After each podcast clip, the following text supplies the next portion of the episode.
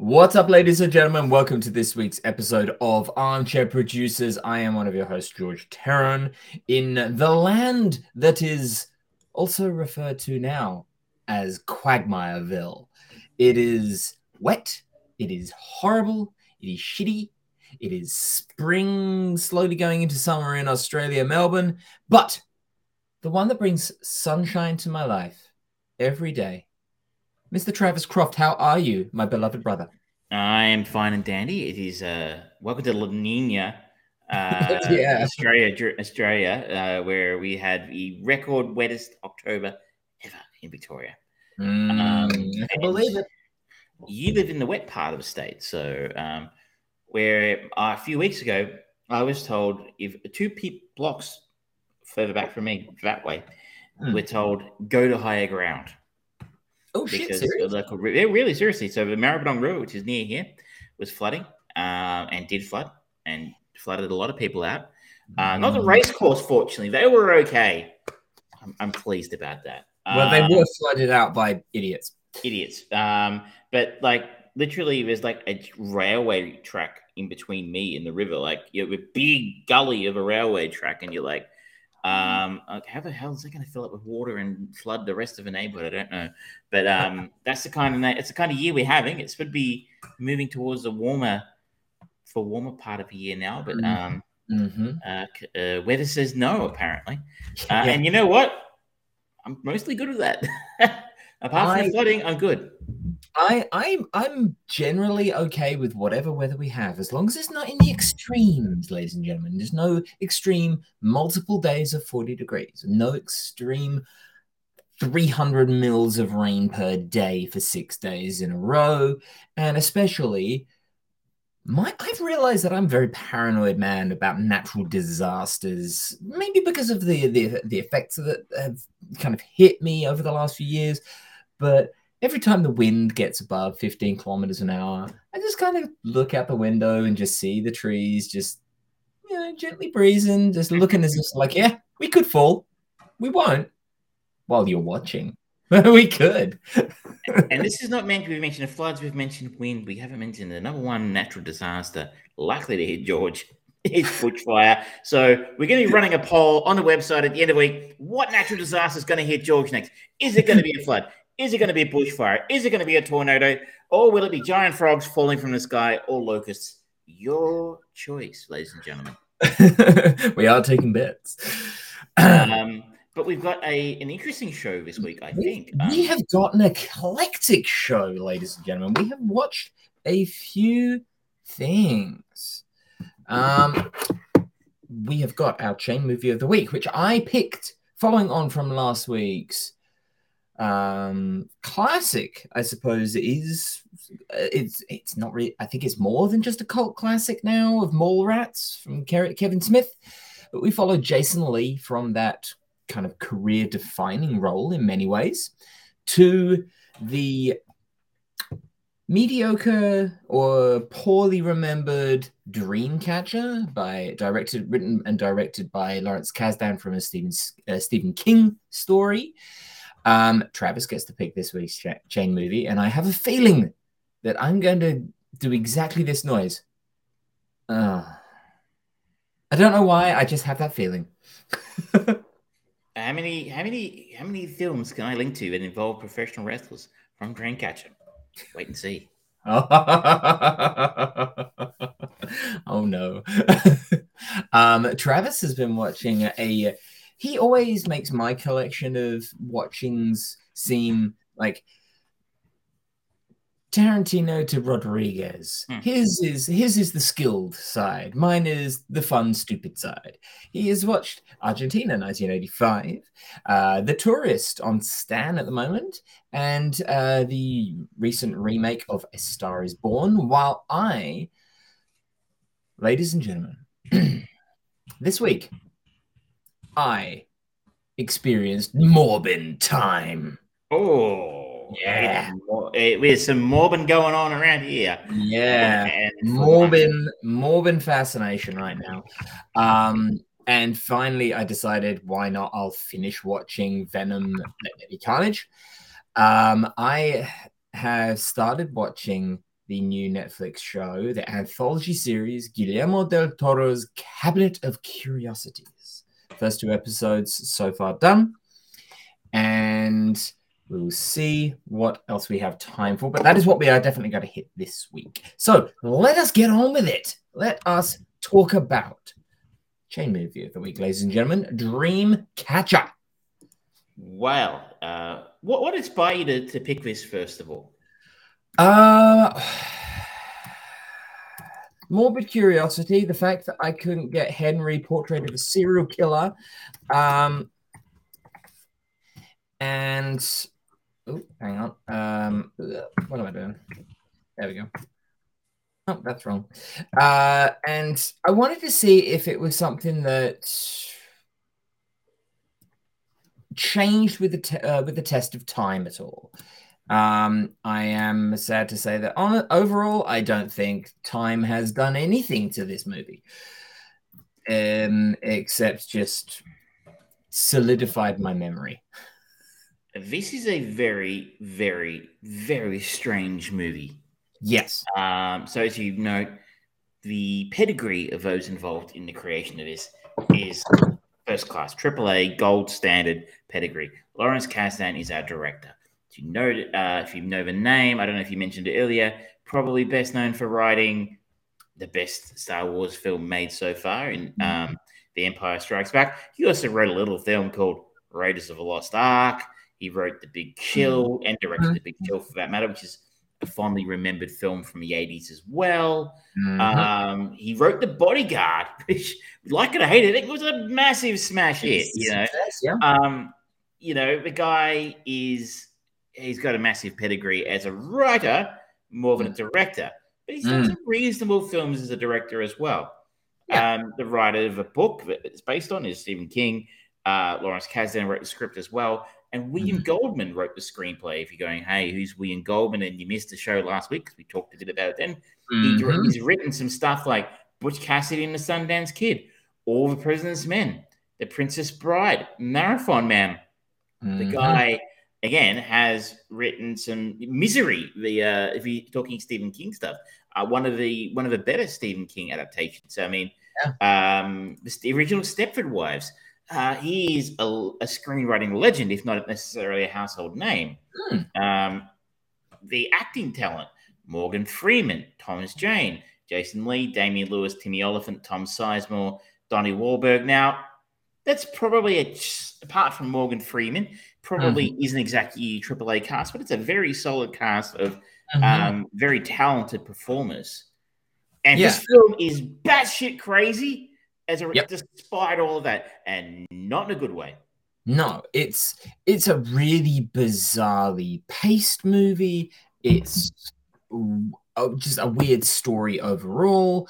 It's got some really bizarre kind of choices on on on who who does what and things like Damian Lewis, Jonesy, and then the kind of parallel uh, kind of possession of Mr. Grey, and it's noted in the trivia that he was essentially um, doing a an impression of Malcolm McDowell, which he does he quite well, actually. Yes, does quite well, but it's a weird fucking choice.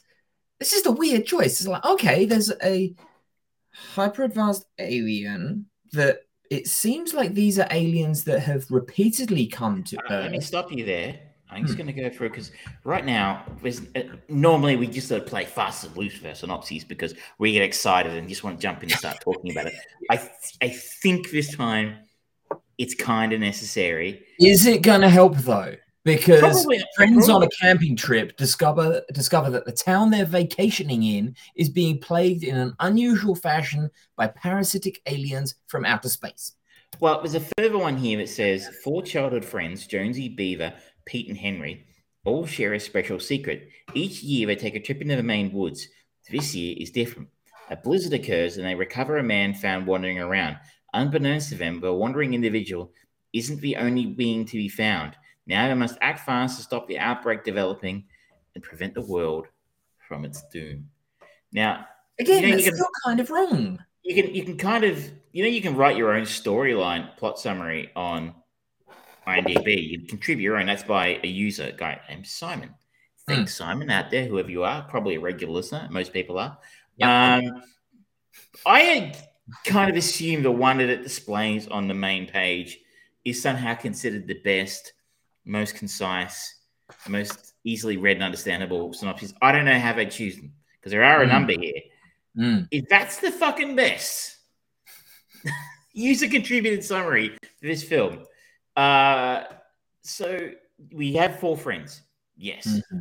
Yes. We learn, I think, in the first few scenes of a film, they possess some kind of psychic ability to mm-hmm. be able to read minds and communicate to, amongst themselves mm-hmm. telepathically if they're within a certain radius of each other. I think it's insinuated. Seems to be the case, yes. We also, in that early part of a film, learn they are all from Derry, Maine.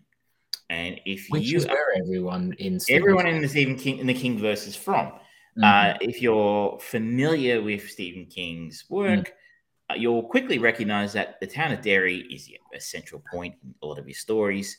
Um, it is where it is set mm-hmm. most famously. Interesting. I don't know if you've ever read. Have you read any King's work? I've read a few bits. Yeah. Um, one of my favorites in more recent decades, if you will, is 11/22/63, his time travel. Oh, novel, yeah. Which turned into a very, very average miniseries for James Franco. Mm-hmm. Um, even in that book, which is not a horror novel by any stretch of imagination, but mm. it's a straight time travel story, which is mm. it's actually a very good book. I'd recommend it. Even in that book, the protagonist visits Derry, Maine, and insinuates about the the evil in that town, the the it character being in that. So it's a central character in a lot of um, King's books, and we mm. even have a flashback to them growing up in in Derry, Maine, and you know some of the shit that they got up to. And in this instance, we see them uh, saving uh, a disabled kid from bullies. Mm. This kid is called Duddits mm-hmm. and becomes a very important character in in the film mm-hmm. um, in an incredibly confusing way.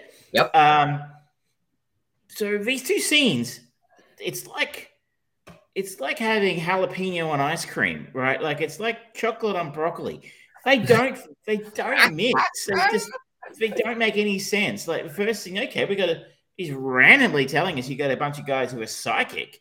Yeah. Um, and some crazy shit happens in that first scene, including Damian Lewis's Jonesy walking randomly out into traffic and being absolutely fucking pulverized by a car. Yeah. Which he apparently survives, which, you know, yep.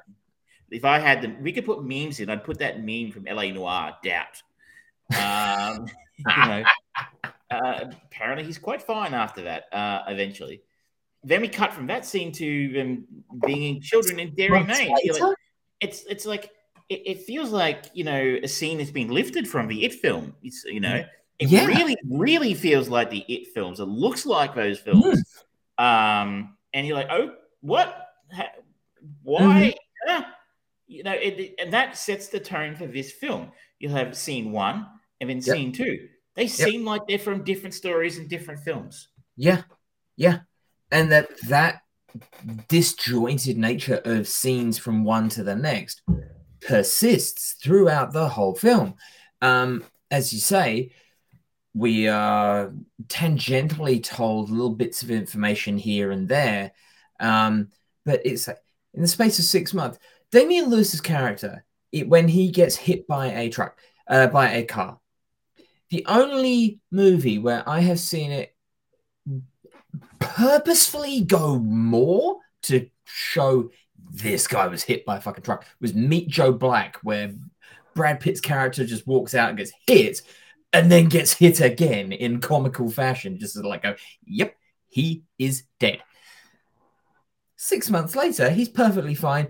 Not anything remotely odd about him. I mean, I, I, I, I think the guy would have died. I mean, yeah. it's he just would have died. Like he got smashed. Yeah. Um, and two, even if he didn't die somehow, and didn't have like to live as a vegetable for the rest of your life, you'd be in a fucking wheelchair. I guarantee you that much. or at least sort of like, oh, he's still got some bruising. Six months. Anyway, anyway, anyway, maybe, uh, maybe, maybe that maybe he has advanced speed um, healing because of his. It was a gift to him by Duddits. Um, so the um, insinuation is that Duddits gifted him this psychic ability. Yes, it's never really explained or shown that he did. Here you go. This is now you got psychic powers. It's sort of hmm. insinuated. They have his the first half of this film. We have all this conversation about Duddits.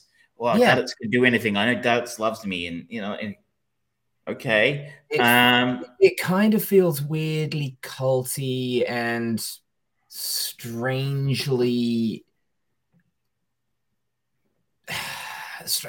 almost like um messiah worship in a way, the way that they talk about Duddits being the best of us, being perfect and wonderful, and he can do everything, and I love him, and he, we, I know that he loves me.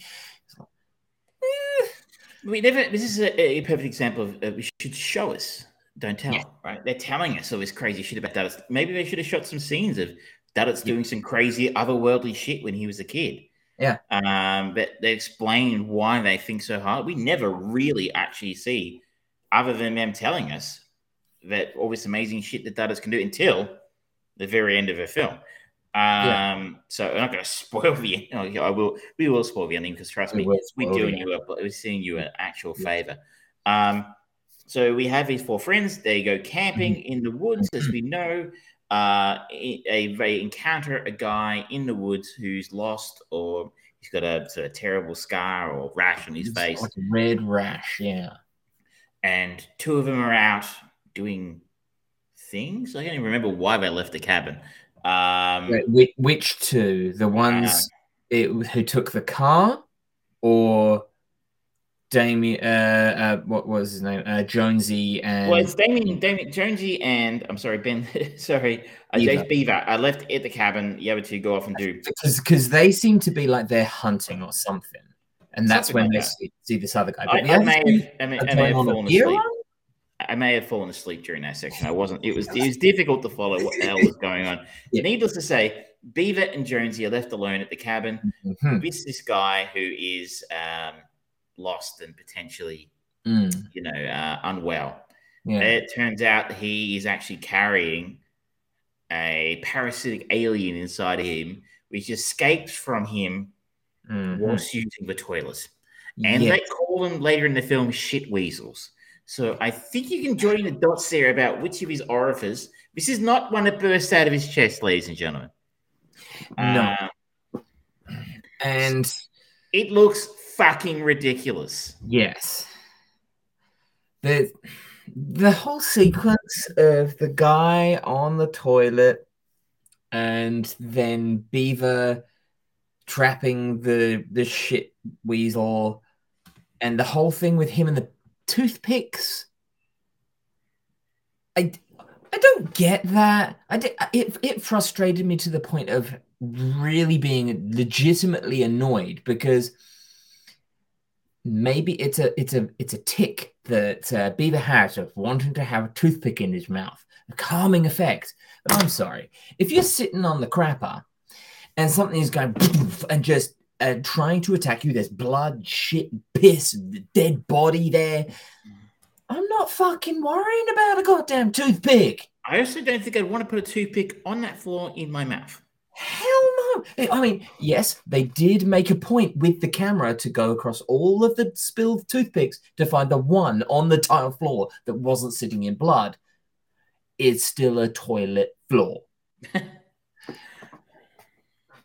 And he was so willing and desperate to do it that he sacrificed his ass, ladies and gentlemen. He sacrifices his ass for a toothpick. Come on. Come on, ladies. It's these parasitic it's, alien. That it's it's just that he is killed in the process of trying to put a hmm. toothpick in his mouth. Jonesy encounters a different type of alien, however, Mr. Gray. Mr. Gray, who presents as your stereotypical grey-headed alien whose mm-hmm. head then explodes in a mist, a red mist, and somehow possesses him. And as you noted earlier, this causes him to be possessed. I can stop moving so fast the camera doesn't like it. Um, uh, he's possessed by Mister Gray, who is a malevolent alien of some kind, Mhm. and wants to use Jonesy's body to uh, escape. Mm. What we've now learned is a military quarantine of the area. This is very casually thrown out there. You know, Yeah, yeah, it is. And I'm I'm sorry, but so the military element of this, we are very quickly introduced to them being a years in existence specific black ops team that go around and eradicate alien invasions. That um, Morgan Freeman's character, uh, Colonel Curtis, because in the book he's called Colonel Kurtz. Um, of course, yes. He keeps on dropping these uh, little nuggets of information about this being another one of blah de blah de blah extermination that people don't trust them, blah blah blah blah blah blah blah.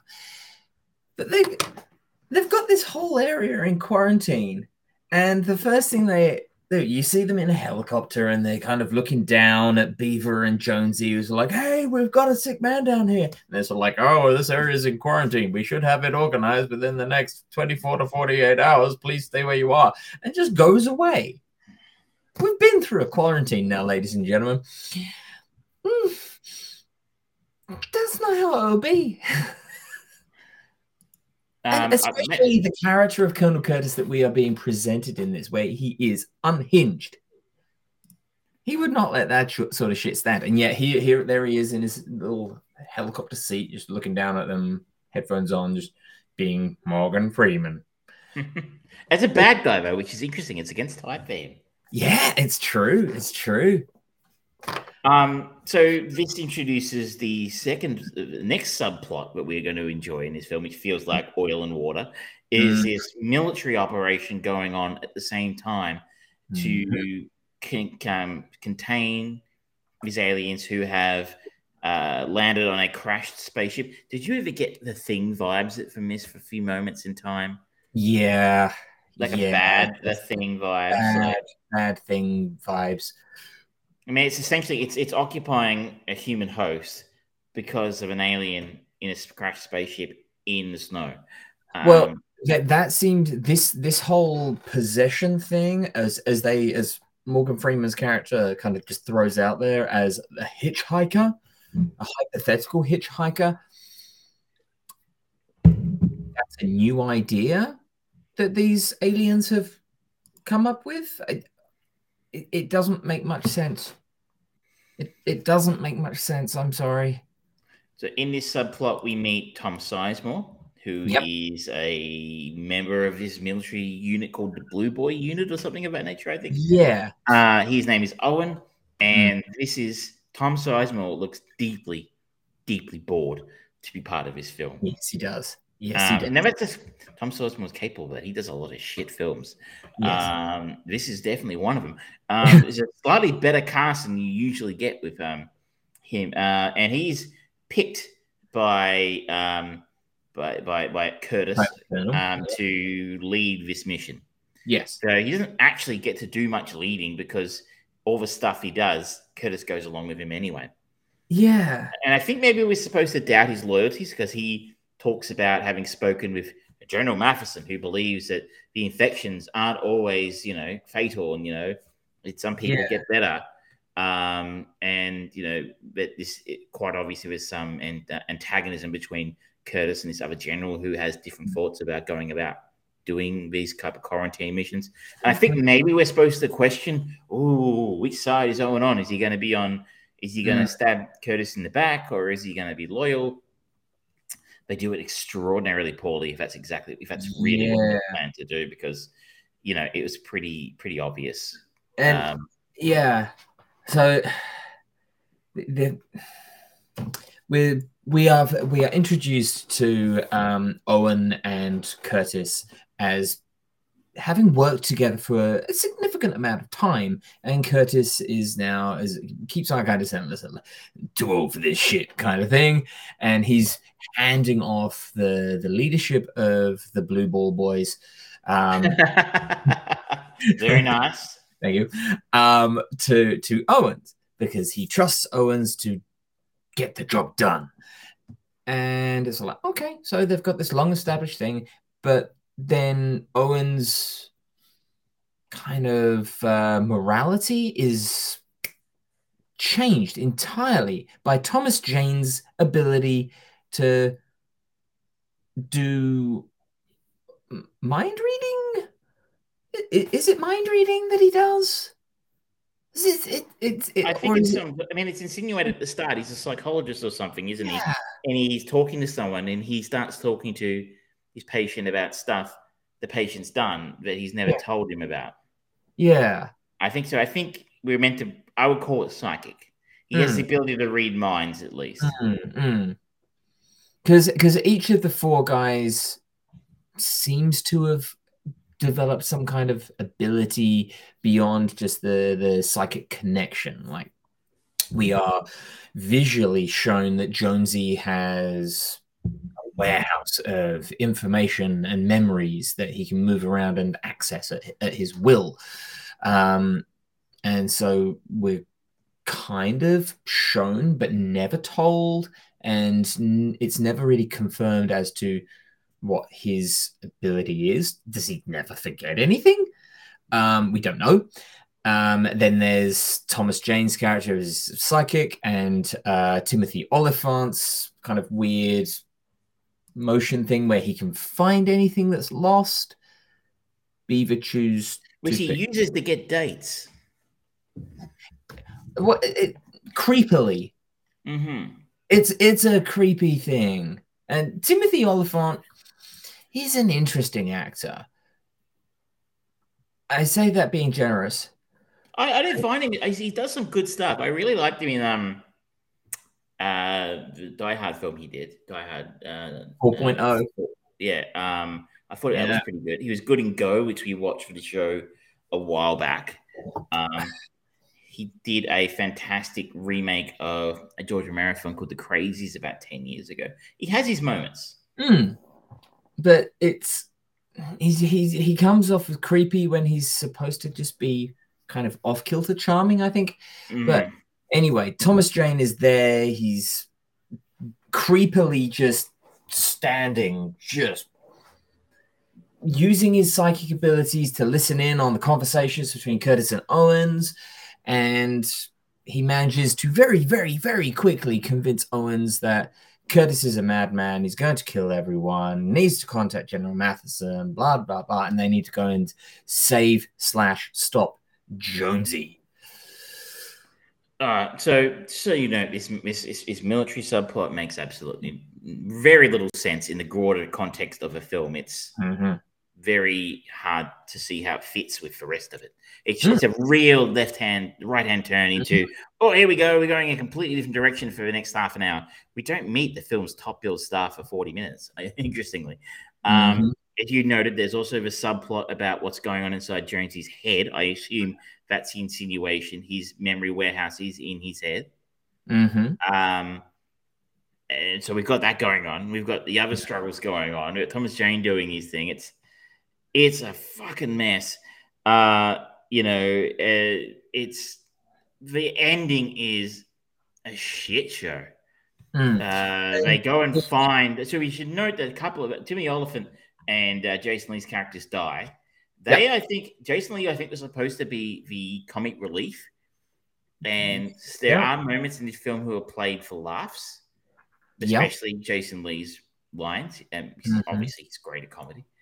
Mm-hmm. Which, again, like chocolate and broccoli in this film, just don't fit. Nope. Um, do not fit the moments that they are. As you noted, the toothpick moment was that supposed to be a joke? Um, yeah, I, I, I just don't know. It, it's so bizarrely disparate, and rewatching it now, I kind of look at it and go, this probably would work better as a TV show because they're trying to have multiple lead characters and story A, B, and C that fits a TV, a limited TV show better, the construction of it. But at the same time, this was a movie, so we're going to review it as a movie, and it is woefully disjointed and fractured, and none of it ever kind of lends in to itself because the military element really doesn't fit with the rest of the story ever. it's done sort of competently, but yeah. it doesn't. There's some cool moments in there when they attack the crash alien spacecraft and they're flying in, and the aliens are psychically putting messages inside the heads yeah. the pilots, and, and they they sort of all their big grey-headed aliens waving and looking helpless, mm. which is just a, a, sort of they're chameleon. Is that a word? Chameleons. Um, they they can put on the they can look different to the way they really are. They can shape yeah. I guess is the way to put it. And then they take their actual form when they start bombing the shit out of the place, and that was a cool moment. Um, but it, it, doesn't fit. It's in the wrong movie as usual. Yeah. Yeah, it's um, it's like that. That should have been a scene in Independence Day Resurgence or whatever they called it. It's like okay, they actually managed to touch down. Nope. This is this is just whatever because the military element kind of disappears. Um, we get Thomas Jane and Owens um, going off to pick up Dud, uh, Duddits because they need Duddits' help to stop Mr. Grey. And oh, that's one of the other things that they they introduce right at the beginning when Damian Lewis's uh, Jonesy gets hit. He's in and out of life slash consciousness in the ambulance, and you see a young version of Duddits in his head. Like, Watch out for Mister Grey.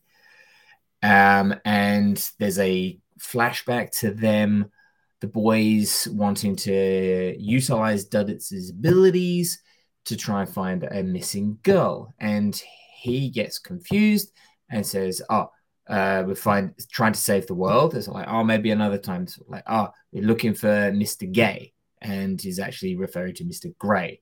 So there's a lot of backstory that is just thrown in at the last minute. So, like, hey, we've introduced this story element. Oh, shit, quick, grenade! Throw it in.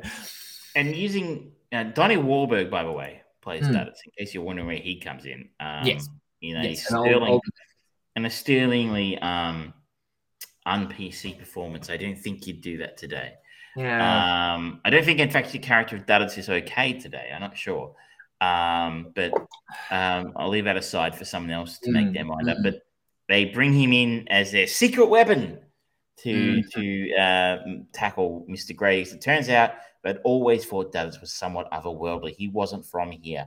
Turns mm. out he's some kind of monster alien as well. Yeah, because it in in more evidence to suggest that Stephen King doesn't quite know how to actually finish his stories. We get a monster versus monster showdown, but I will also say, they, um, in the trivia, they did change the ending. So it is not the same ending as what is in the book, but in the in the movie we have Duddits kind of coming in, just going, "I Duddit," and morphing into another one of the aliens, but visually slightly different. He still has the same kind of weird triple pincered tail thing. Um, it, it's a confusing end sequence. And the special effects, even now, 20 year old special effects now, look terrible. Mm-hmm. Mm-hmm. Most of the special effects in this are okay yeah. um, to solid. Um, the special effects in the closing sequence are craptacular. Yeah. And the the plan of Mr. Grey. Let's just go into the plan of Mr. Grey because Mr. Grey's plan is actually seems somewhat simple but he seems to get sidetracked very easily or confused very easily because he's his job as the hitchhiker, as coined by Colonel Curtis, is to infest and infect a person, not destroy them as every other infected person seems to suffer from, but hijack him and take him out of the quarantine zone.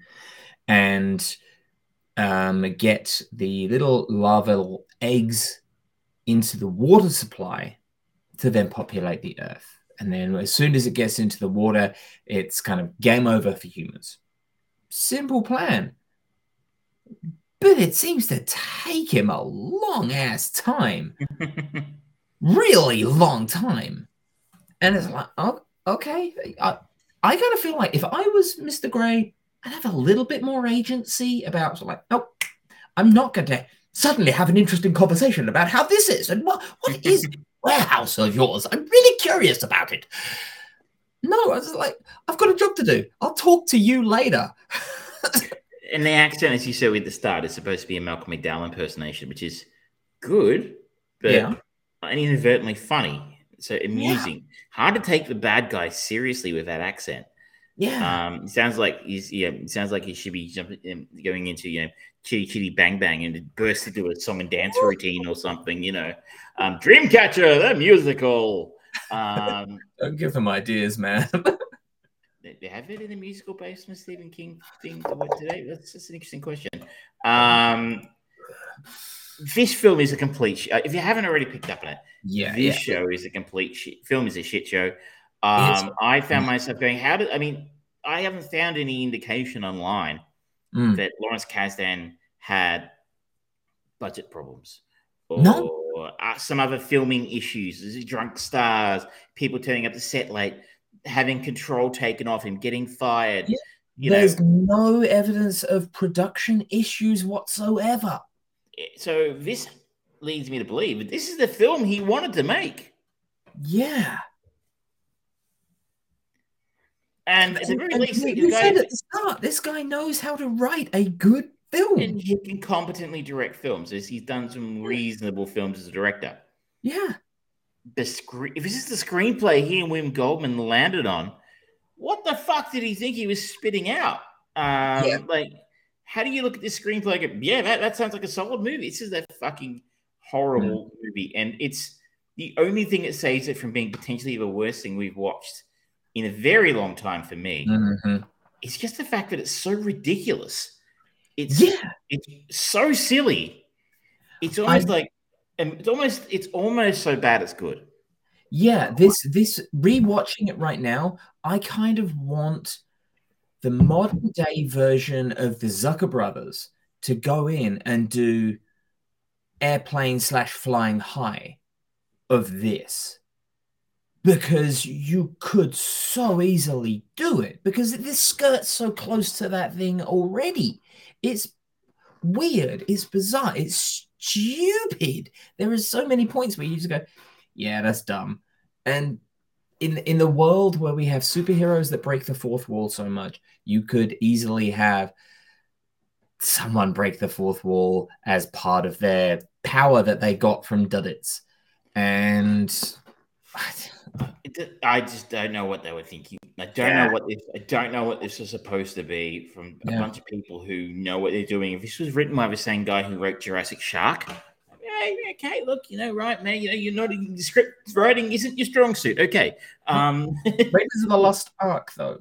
You know, like these people, they know what they're doing, right? Mm-hmm. So I'm mind boggles. Apparently, there's this in the trivia. It mentions that Lawrence Kasdan uh, missed out on other jobs because of the failure of this film, and you're like, well, duh. Um, Get punished for bad things. maybe that was for the best, you know. Like, um, this is if you're thinking about going back and watching this again, I would um, I would strongly recommend giving this one a miss. Mm-hmm. Mm-hmm. Yep. A hundred percent. It's it's a weird movie that is worse than I remember. Yes, it went to. I don't think I understood. You know what makes it worse is the, is that heritage, is the is the quality of talent behind it, mm. and when you see that, you're like, oh, okay. I think I remember mm. being quite excited to see this when it came out, and going, yeah. oh, that's a shame. Yeah. but we have we have shat upon the Dreamcatcher for long enough. Where are you taking us, sir? Um, we're going in a very different direction, and I could have been cruel. I could have. You choose to be kind. I am a malevolent. I'm not a malevolent person. I am a kind and benevolent dictator this week. Um, but I'm going to go somewhere very unexpected. We're going to follow Morgan Freeman. Morgan Freeman and we are going way back. There's so many obvious places we could go with Morgan Freeman. Mm-hmm. But I have chosen a lost classic We're going back to his first ever role in 1964. It was an uncredited role, but it's an IMDb, so it counts. Um, and the film is the 1964 film The Pawnbroker. That pawnbroker, not prawn broker. The pawn, the prawn, not the prawn, The the prawn. the prawn. Um, a Jewish pawnbroker, victim of Nazi persecution, loses all faith in his fellow man until he realizes too late the tragedy of his actions. Uh, so this is an older film, but he, I think you'll have some exits here. We have Sidney Lumet as the or as the uh, director, of course, uh, incredibly prolific and successful director. Mhm. Uh, Rod Steiger, He's Yeah. the star who was in heaps and heaps of different high quality things. Also Yeah. stars Brock Peters, uh, famously Oh, Admiral Cartwright in Star Trek Five and uh, Star Trek Yeah. Four and that's Six. I think. right. Um, so I think you'll you'll be able to get. It might be a little bit more challenging. I'll But find somewhere. I'm pretty sure there's uh, some some exits from from uh, from this one as well. Yeah. Uh, I, I think about these things. I go, am I going to back George into a corner like the time we did with Death Machine and we had to use um, who was it to get out of that one? Uh, that was um, what was his name? Chucky. Grima Wormtongue, whatever his name. Yeah. Stephen Dorff. Stephen Dwarf, that's it. Thank you. Um, so anyway, I don't want to do that to you. We're, we're- you know, I look at the things and go, you know, these people worked in other films. Um, Yeah. And they have. So um, the pawnbroker, a little hard to get if you're, I don't know how you stream it overseas. Um, you, you might have to use less than legal methods if you're having trouble finding it. I am lucky enough to have a copy, which I will be providing to my co-host so we can watch it in the um, the uh, luxury of our own homes without, you know, the MPAA on our doorstep. Mhm. Please, I have nothing. All right. So the pawnbroker.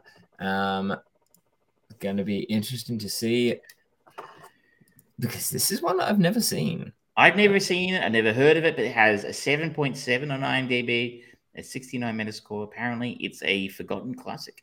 Yeah. Okay. Okay. Ooh, I think I might know where I'm going to go next. Actually, already got some interesting ones there. Star Lava. Trek 6, here we come. No, I am not going to put Michelle through that. Oh, you wouldn't have to watch it again. Um, what should we talk about next? Uh, well, I would like to talk about another atrocity. I would like to talk about the latest movie from Paul Feig on Netflix. It is an adaptation of a young adult novel book collection, School for Good and Evil, if you do not mind. Very good. I have seen this on Netflix a couple of times. Have you say this is a film? Yes, it, it definitely is a film.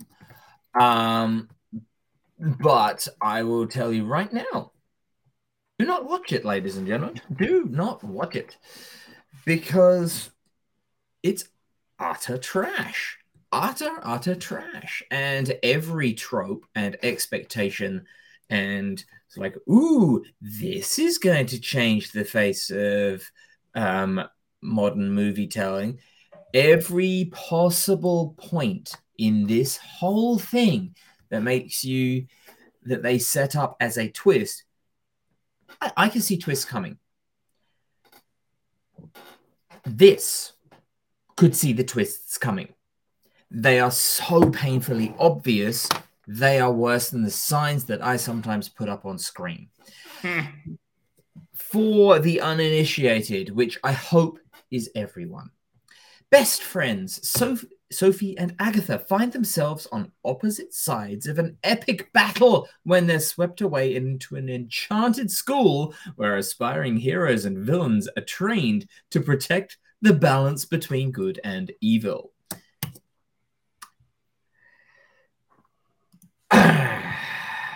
This is very clearly trying to kind of cash in on the success of Harry Potter and particularly the fantasy that every child has ever had where they get taken away to a wonderful mystical school where they learn magic or cool things like sword fighting and all of that jazz. Yes. Absolutely, it ticks that box 100%. And it has got quite an interesting cast. It's directed by Paul Feig, who um, I'm still not letting out of uh, director jail. He's terrible. Um, we Yeah, have I got, uh, the thing about him is that he has done some stuff that's actually kind of good. Spy was pretty good. Bridesmaids was kind of funny. been a hot minute.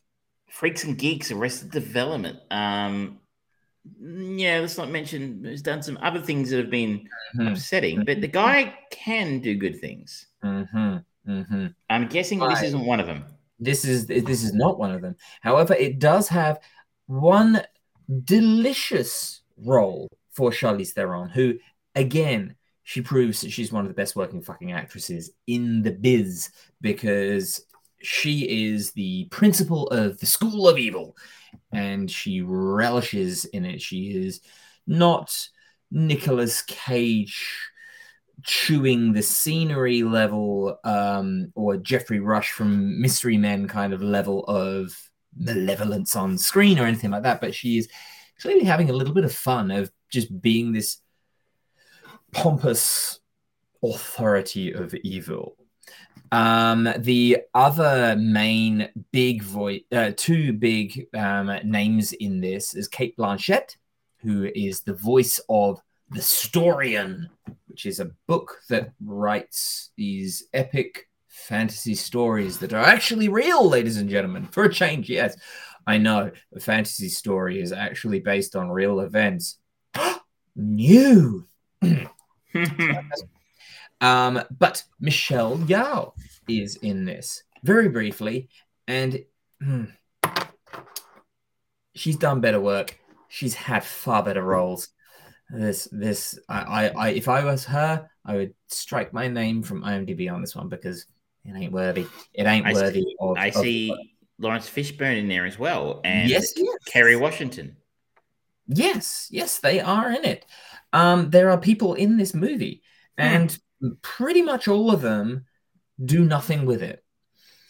Um, this is it, it has literally got all of the tropes. The fact that the two best friends, one of them has got black hair, the other one has got white hair and got beautiful golden locks and is pretty and gorgeous, and the other one, and you just look at them straight away and you go, okay, so I know which school each of those is going to be put into then. And yep, you're not surprised. And even the opening, the opening is actually interesting, and the concept of the of this this book series, it seems, is an interesting concept where there's two schools for good and evil, and it is designed to keep the balance. You can't have too much good, you can't have too much evil, otherwise it's imbalance and everything fucks up. Every no one wins if one if one side beats the other. Um, but in the opening sequence, we are shown that one side does seem to win. And guess what? It's a twist. Um, and every single step of the way, there's nothing new here. There's nothing. The the the concept and the um, the thought of actually having somewhere where the job is to kind of keep people have these balance these balances and checks in the good and evil columns. It's an interesting concept but it's a very flawed concept especially in modern society where the idea of completely good or completely evil is redundant and stupid. And because of things like marvel we've seen villains become heroes and heroes become villains to the point where it is a trope now. No one is inherently good or inherently bad and 100% of that all the time. And then there's a lot of rampant sexism of roles in this. And it's intentionally in there. Like the the main characters do kind of fight against that, and that is part of the point of it. But it's done so badly that the the whole point of having so like love true love's kiss and oh these are the princesses these are the princes and these are the villains and all of that stuff it ends up becoming so fucking boring it's heinously bad the special effects are okay to a point they are serviceable uh, is how i will describe it serviceable but the story, the way that it's directed, it's just bad. It's really bad. So this is 100% a double thumbs down for this movie. I really hope they don't make any more. There two is... hours, two hours, 27 minutes. This is long yeah. movie. It's a long fucking movie for something that is very obviously targeted for younger audiences. I do not like these long movies, ladies and gentlemen. I do not like the fact that James Cameron has come out and already told us that Avatar, The Way of Water, is going to be in excess of three hours, 20 minutes. Jesus. Yes. that deserves an intermission. It's fucking stupid, is what it is. I'm sorry. If your story takes that long to tell, do it as a fucking mini series, please. There is enough money being thrown at TV on streaming services to quantify it. If do James it. Cameron said, I want to come out and make Avatar sequels as mini series, tell me mm. one of his streaming services I'm going to go, where do I sign? Yep. Yeah. I mean, they paid enough for the uh, Lord of the Rings thing, and, you know, yeah, um, that's split people where we, you know, a lot of people didn't like it. But anyway, yeah. um, two and a half hours. Like, like, we said it when Batman came out earlier in the year. It's like, yeah, if you need three hours to tell a Batman story, it's got to be fucking good. Mm-hmm. It's got to be incredible. Yeah, it wasn't. No. Um. So if you need two and a half hours to tell a young adult good versus evil Harry Potter clone story, mm-hmm. it's got to be spectacular. I don't know how long the Harry Potter films were. I think maybe some of the later ones might have edged up. The later ones got longer. They definitely got. The books were thicker. Yeah. Um, but you know, I can only take it from what the fans of the series have told me is that they're good stories and people are deeply invested in the characters at that point in time. And okay, I will. I will point this out right now. Harry Potter and the Philosopher's Stone, the first one, two hours thirty-two minutes. Wow. Okay. Yeah. But I mean, I don't know. People seem to like those films a lot more than this one. So I guess you can get it if you get it right. Yeah. But at the um, same time, people even even I was aware of Harry Potter as a franchise. I have not heard of the book series The School for Good and Evil. So everyone's everyone's looking for it, aren't they? We yeah, had per- yeah, Percy absolutely. Jackson. We had those. Um, we had the Hunger Games, which were reasonably mm-hmm. successful. Um, Maze Runner, all these young adult series mm-hmm. um, that have been trying. They're trying to find the next Harry Potter, and they mm-hmm. haven't quite got it right yet. Nope. Um, nope, they have not. Um. Anyway, mm.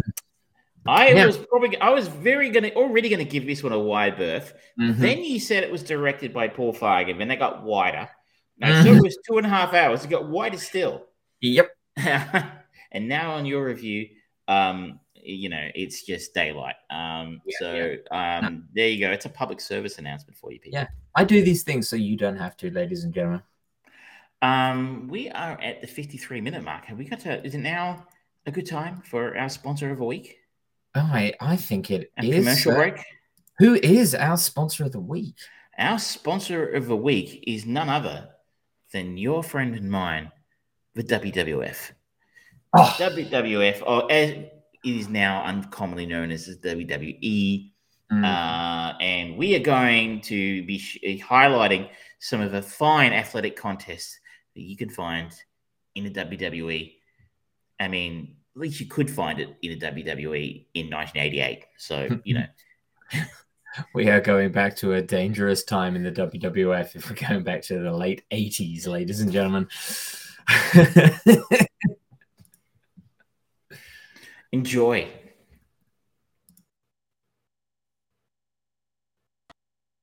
Tackled for one fall with a minute time limit. Introducing in the ring in the corner to my right, hailing from somewhere in Latin America at a combined weight of 508 pounds, the Conquistadors. Their opponents, soon to be entering the ring area, hail from England, a combined weight of 469 pounds, the Dynamite Kid, Davy Boy Smith, the British Bulldogs. British Bulldogs minus Matilda making their way down here in Beantown to take on the Conquistadors, who've really come here to the World Wrestling Federation to set things on fire. They are a hot nut. Yeah, he's pointing a finger at you. gestures at me. Huh? He's They're pointing right at you. gestures at me. He's the guy, Davey. You got it right. Where you going? Bobby the Brain Heenan taking a lot of heat here from the British Bulldogs. It's not surprising. He's gone. Who knows what he did with Matilda? Only time will tell that. But he's out of here. British Bulldogs have not been the same since losing Matilda. We don't know if Brain's going to return or not. If I were he, I know I would not return. Bell's gone. We're underway here.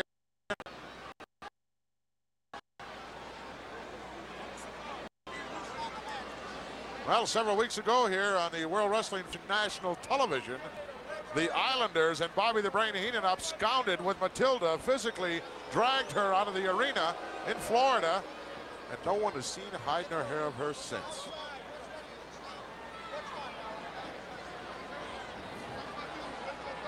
Well, referee having a problem here getting uh, two guys to step out here.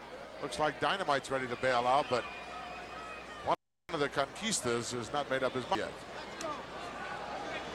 Well, now we got two guys in and two guys out.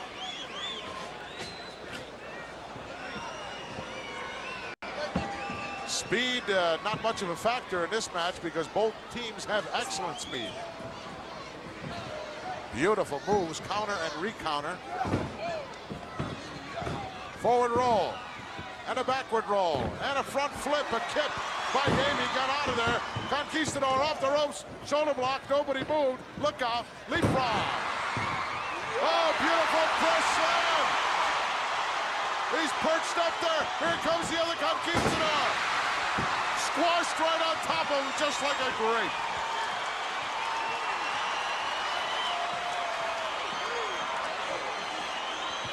Well, losing Matilda certainly uh, hasn't put much of a dent in the attack of the British Bulldogs.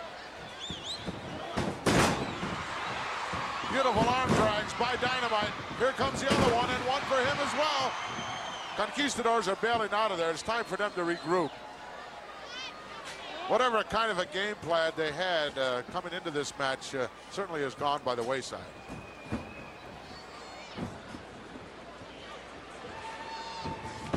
Got rid of him in a hurry. Shoulder block. Nice by Dynamite. Ran over him just like a freight train. Look out. Snap suplex. Yes. Dynamite is back, and he's back 100%, as is obvious by that beautiful snap suplex. Quick tags. Of course, the British Bulldogs, former tag team champions of the world. Now, of course, the reigning champions, Strike Force, Tito Santana, Rick Martel. Boy, what a job they're doing. Duck underneath a very high clothesline, high crossbody, down two count, whoa. And we might have got three there had not the other conquistador stepped in. Referee admonishing him about it, but let's be realistic. He's got a five count to get in there and out. I'm sure he was in and out in a lot less than that. Reverse chinlock by Davy Boy. Conquistador very close to his own corner. Oh, now he got dragged right back in there. Davey in trouble. In the wrong part of town. Look at this from the outside, doing a number as the referee preoccupied with the other conquistador.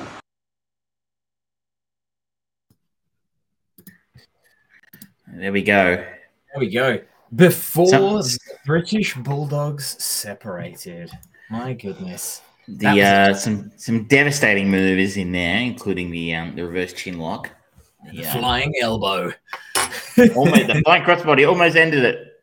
Um, uh, Los Conquistadores were one of my favorite tag teams because I don't know. Somewhere in Spain. I mean, it's just different guys under the mask every week, and I don't know if you ever followed it during the Attitude Era.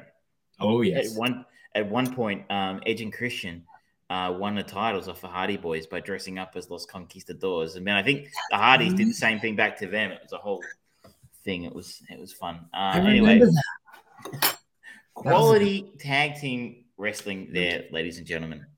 Um, shall, shall we go on to something a little bit more highbrow? Mm, let's do Uh, it. I've uh, been revisiting apparently um, films that were nominated for Academy Awards in the past four years that I never watched when they came out, which is you know Mhm. my bad.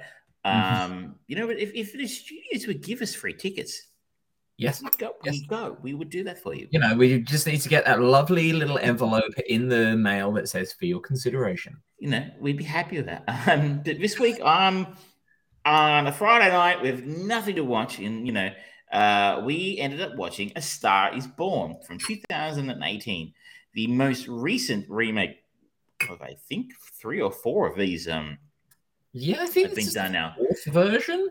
Uh, the earliest version was from the the 1930s, and then there was another one in the 50s with um, Judy Garland, and then there was one in the 70s with Barbra Streisand and Kris Kristofferson, and the most recent adaptation in 2018 starring uh, Bradley Cooper and Lady Gaga, also uh, written and directed by uh, Bradley Cooper.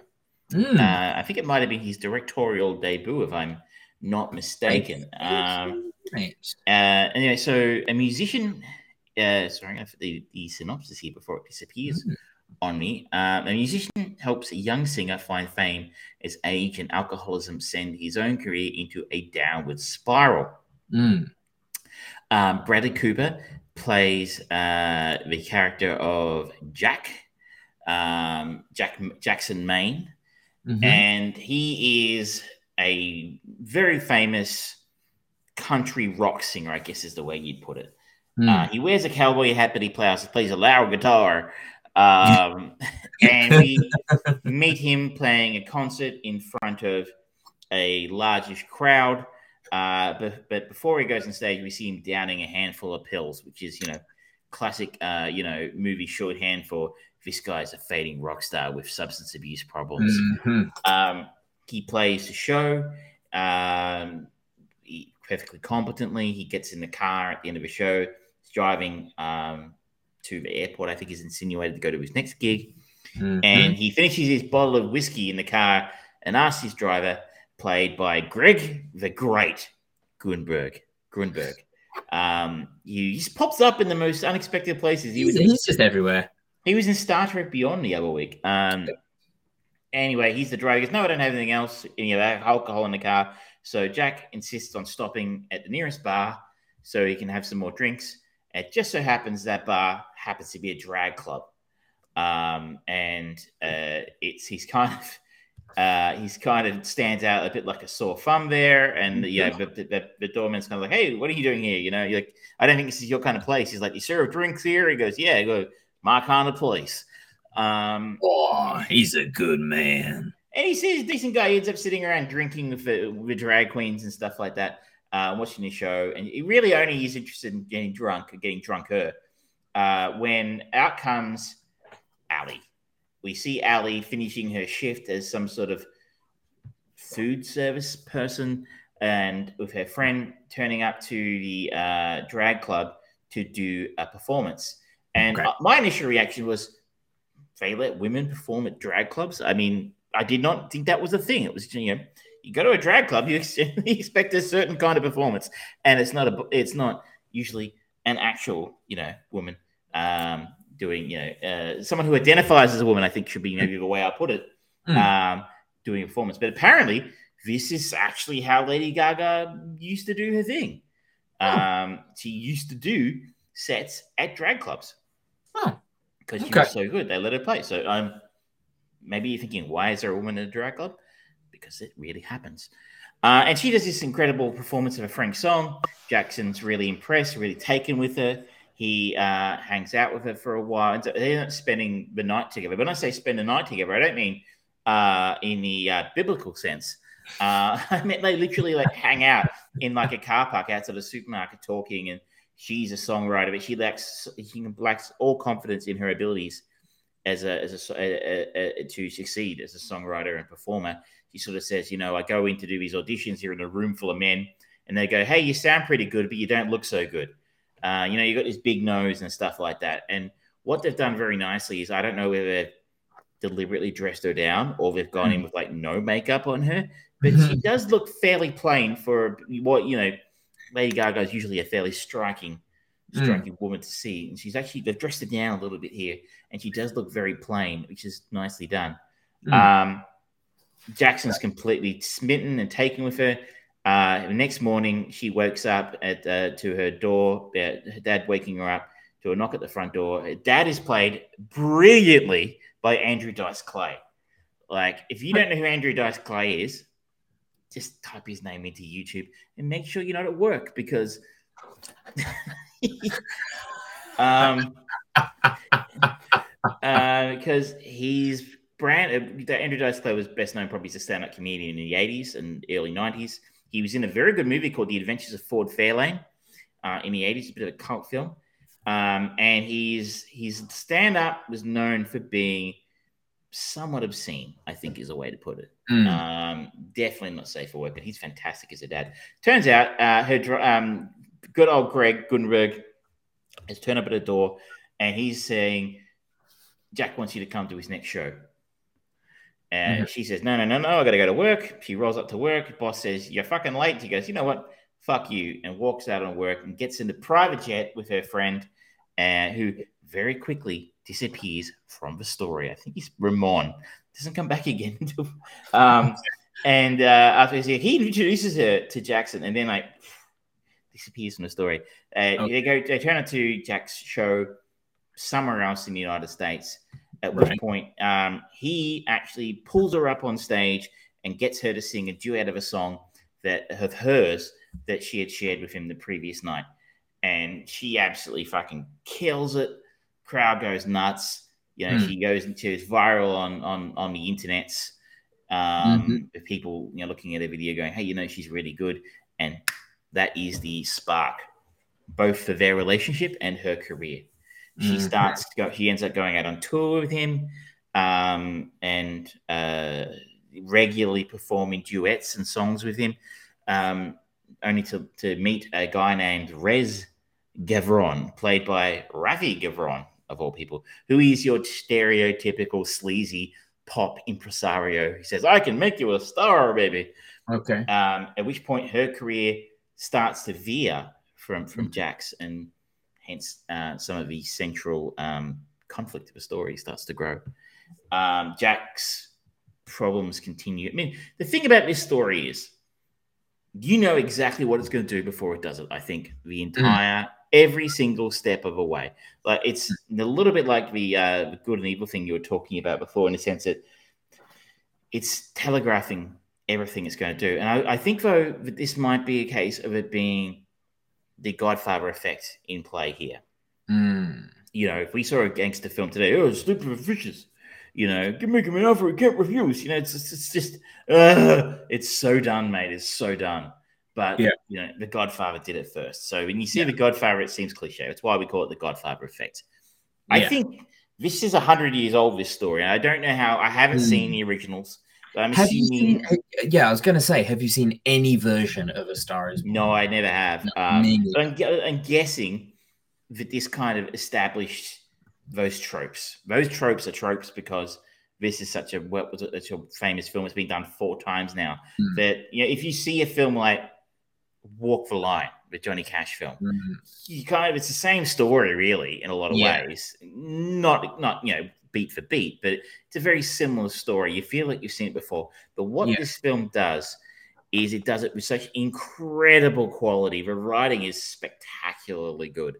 Um, Okay. I know they've changed some of the roles up a little bit in this one, in uh, and some of the the names, dates, and places. So in other films, I, the other versions, at least if the early two, it's about a woman going to Hollywood to become, and yeah, it's a, then they become engaged, become involved with a famous and st- uh, uh, actor who is a fa- whose career is fading, as Mm. opposed to um, a singer.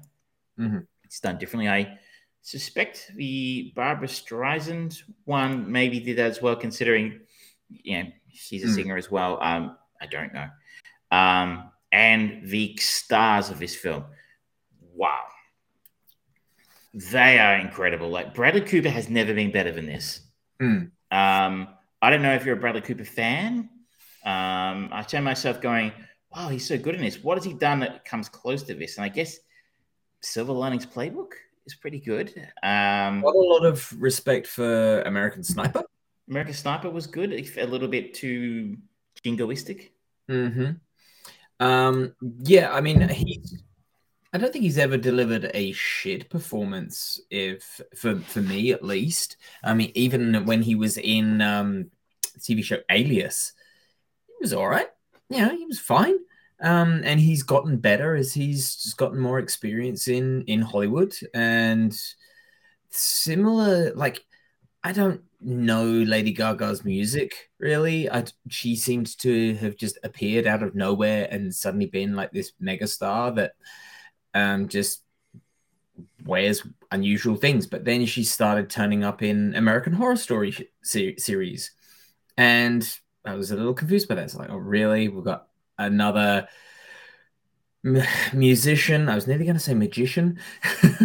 um, new musician wants to just be, you know, wants wants to be all over every channel.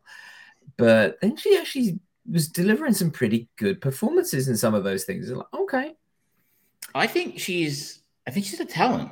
Hmm. Um, she's pretty fucking good in this. I, I haven't. I know she was in House of Gucci as well Hmm. last year, but I haven't seen it, so I can't speak about that. she is going to be Harley Quinn. I. She could do it. Um, maybe. Uh, I think my, my first about that is like, yeah, she did pop onto the scene and like, here she is, and she, you're right. She's like, all of a sudden, she has this massive hit songs that you like. I don't even listen to the radio, and I knew all the songs somehow. Hmm. Um, but now you know, I can't remember the last time I heard a new song from Lady Gaga or even mention of new music. I Uh, into it. Um, the- maybe I'm not exactly plugged into what's happening in the world of pop music, but it almost feels like she released two or three albums of absolute dreck pop music, which sold a squillion copies and made her a huge name. Mhm. And she's gone, okay, cool. Now I've got the name. I can do whatever the fuck I want. Yeah, you Yeah. want to make the occasional movie, the occasional TV show. People are interested because of your name. Yeah. Um, that's that's I don't know that it's not based on anything other than just Mm. just the vibe I get. But this, she and Bradley Cooper, aside from both having fantastic performances in this film, the chemistry between them is second to none. Yeah. Um, it's outstanding. Um, the, the songs are all performed live, Mhm. um, I believe. So Bradley Cooper apparently practiced guitar for a year with Willie Nelson's son to learn how to play guitar and learn how to look like a musician on stage. Uh, Lady Gaga may have put the auto tune aside for a little while. Um, I'm being piss taker. She actually is a very talented singer. Um, uh, who just happened, like I said, released a bunch of really terrible, terrible Hmm. music. Um, as the story progresses and her career starts to soar, obviously, you know, you unexpectedly Jackson's career starts to dive, and it all comes to a massive head at the Grammys, which Hmm. looks very much like the Grammys, where she wins the Grammy for Best New Artist. Uh, the same night, he has gone on one hell of a dr- drug and booze fueled bender, and um, something shocking happens, which I won't spoil for people. Uh, and that kind of is the nadir of that, almost the nadir of our story. We Mm. think there's if the then it moves into again. I'm really trying to be. If you know how this film ends, you know how it ends because I think it ends the same way they all end. so you know, like if you already know, and lollipops. um, Mi- Michelle like figured I knew, and she just going, "Oh, well, this was going to happen at the end," and I'm like, I'd never seen any of these before. I didn't know how it ended. Um, but it was okay. I probably could have guessed. It really was. But like, um, the uh, the final act is fucking emotionally crushing. Okay. Emotionally crushing, despite the fact that I knew it was going to happen. Despite the fact we saw it coming. The the the other incredible performance in this film, it really helps in that last part of the film, is that by Sam Elliott. Sam Elliott plays Jack's brother Bobby. And I speaking of people who don't put in bad performances, Mm, there's there's Sam Elliott. Like, yeah. what's the first film you think of when I say Sam Elliott? It's the first one that came to mind. Um, Big Lebowski. The Big Lebowski as a stranger, but hey dude. Um, and he's got that voice. The other one that comes to mind to me is Roadhouse. I love to in Roadhouse. Oh yeah. Yeah, you're- Um, he's amazing. They have this um really heated relationship where at one point um Jack socks him in the face, and you know because he sold his their father's farm and stuff like that. And oh, they, they, they- again, the, the passion and the chemistry between uh, Bradley Mm. Cooper and Sam Elliott is palpable. You really believe it. There's this incredible scene in a in a in a car just before the end of the film, and he's like, "Oof, it's gut wrenching. And you know, um, seriously, if you can keep a straight face at, at that scene after sitting through this film at that point in time, you are made of fucking stone. And then a final scene between uh, uh, Bobby, uh, Sam Elliott's character, and Ally, Lady Gaga's character at the end of the film is again fucking heart wrenching. This is not a light watch. Mm. This is not a short film. This is two hours and 16 minutes. It's still 10 minutes less than the School of For Good and Evil. Um, Mhm, Paul mhm. Feig. Um, um, and yet it tells such an epic story. Yeah. Uh, without being obviously original or world breaking, it's a phenomenal story. A Mm. brilliant film, brilliantly made by a first time director who I think has a huge future as a director if he wants to Mm. two incredible stars, and it made me go back and go, how the fuck did this film not win any Oscars? Sorry, it won one Oscar. I think it was for like best original, uh, best achievement in music written for motion pictures. So best original song for the song, uh, "Shallow." Mm. But it lost motion picture of the year, best actor, best actress, best supporting actor, best adapted screenplay, best cinematography. Who were the winners there? Um, uh, the best, uh, I'm going to have to have a look at that. The best actor that year went to Rami Malek for, um, uh, Oh, oh, for, um, uh, Rhapsody. Bohemian Rhapsody. And at the time, I was kind of like, he was really good in that Rami Malek, like yeah. fantastic as, as, as Freddie Mercury. But when you see this and you're like, oh, actually, Yeah. Actually, I, I, uh, you were really, it was a really flashy role for Rami, but like, and, and good luck to him, but like, oh, I think maybe Bradley should have got that one. Like, um, and I think the rest of them was Christian Bale for Vice, Viggo Mortensen for Green Book, and Willem Dafoe at Eternity's Gate, which I haven't seen, but the Mm. other two guys probably weren't in the picture. It lost Best Picture to Green Book, which in on reflection is, uh, I don't remember thinking it was a particularly worthy winner that year. Mm. Green Book. It was kind of Oscar baity. It was an okay film, but it it no, mm-mm, sorry, no, um, should not have won. Uh, BlacKkKlansman was also nominated that year, and that was also a better film than Green Book. Um, and uh, Lady Gaga lost Best Actor to Olivia Colman. Olivia Colman for The Favorite, which Ah. I have not seen, Mm. so um, I will reserve judgment on that one. Mm. And best supporting actor, um, Sam Elliott was was I want to say he was robbed because he was incredible in this film, but Mahershala Ali won for Green Book, um, and he Oh, was yeah. good in that. Um, uh, so I I can't. It's a hard one. You know, occasionally you have a really good year at the Oscars. This Mm. was a good enough year, but some fantastic performances were overlooked. And then you have years like last year where absolute shit wins, you know, um, because there wasn't a lot of stuff out. But anyway, A Star is Born, if you like me, go, "Eh, I don't know, it looks like it's a country music film or it's a musical or, you know, it's it's too Hmm. melodramatic. It really moves along at a nice pace. It doesn't feel slow a lot of the time. The performances are fantastic. The writing's fantastic. The music's actually uh, at an acceptable level. I enjoyed this. You know, no, there's no storytelling through song, and you know, um, I it, it, it was actually kind of the songs were good, um, most of them, um, Mhm. and it's really nice when you start to see the songs that, that um Ally Lady Gaga's character starts out writing, like the song "Shallow," which they won the Academy Award for, is a brilliant, beautiful song. Then you see her sort of transition to the song she's singing when she's actually so successful. They're saying something without saying something in that because the songs that she ends up singing are fucking awful. Hmm. Um, and I wonder if that's almost a surreptitious nod at her career. You know, this is the kind of song I would like to have I wrote before I was famous. And these are the songs that made me famous. And let's compare the quality of the two. Hmm. I'm not basing that on anything. It's just my read of a story. That kind of thing. Um, it's a superb, superb film. Okay. Okay. Now I had, do have the question. Obviously, we are in the um the time of sequels and prequels. Do you think we are going to get a Star is Born 2? this time it's personal. I really shouldn't put shit out there. Oh, you know, I, I already have a plot in my head. Uh, uh, a Star is Born 2, Ramon's Revenge. Ooh. Oh, the best friend who Awesome. introduced you to Jack. He disappeared from the story. We didn't say where he was.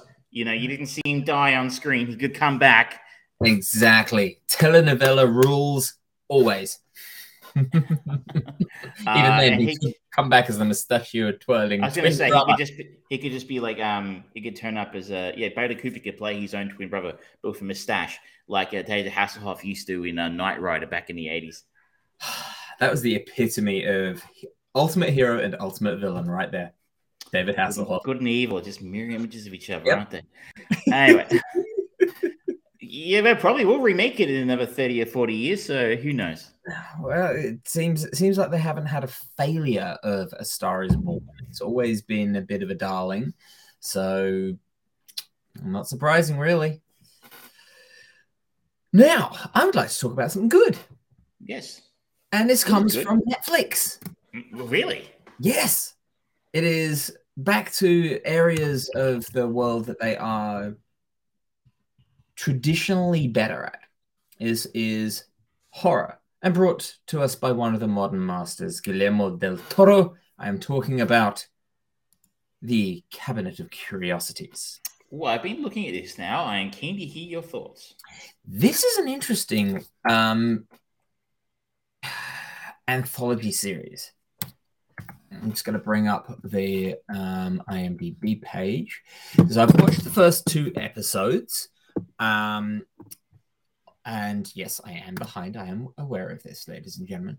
But the first two episodes are called Lot 36 and Graveyard Rats.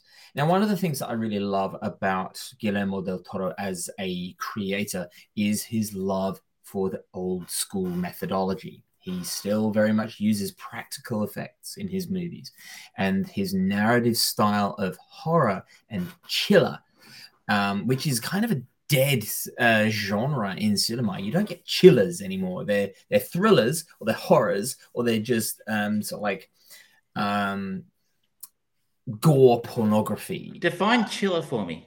A chiller is the sort of thing where it's scary without the creepy monster. It is the the fear of the man beside you or the that that kind of sensation of suspense. Something that alfred hitchcock was so good at in his movies when he when he was making movies.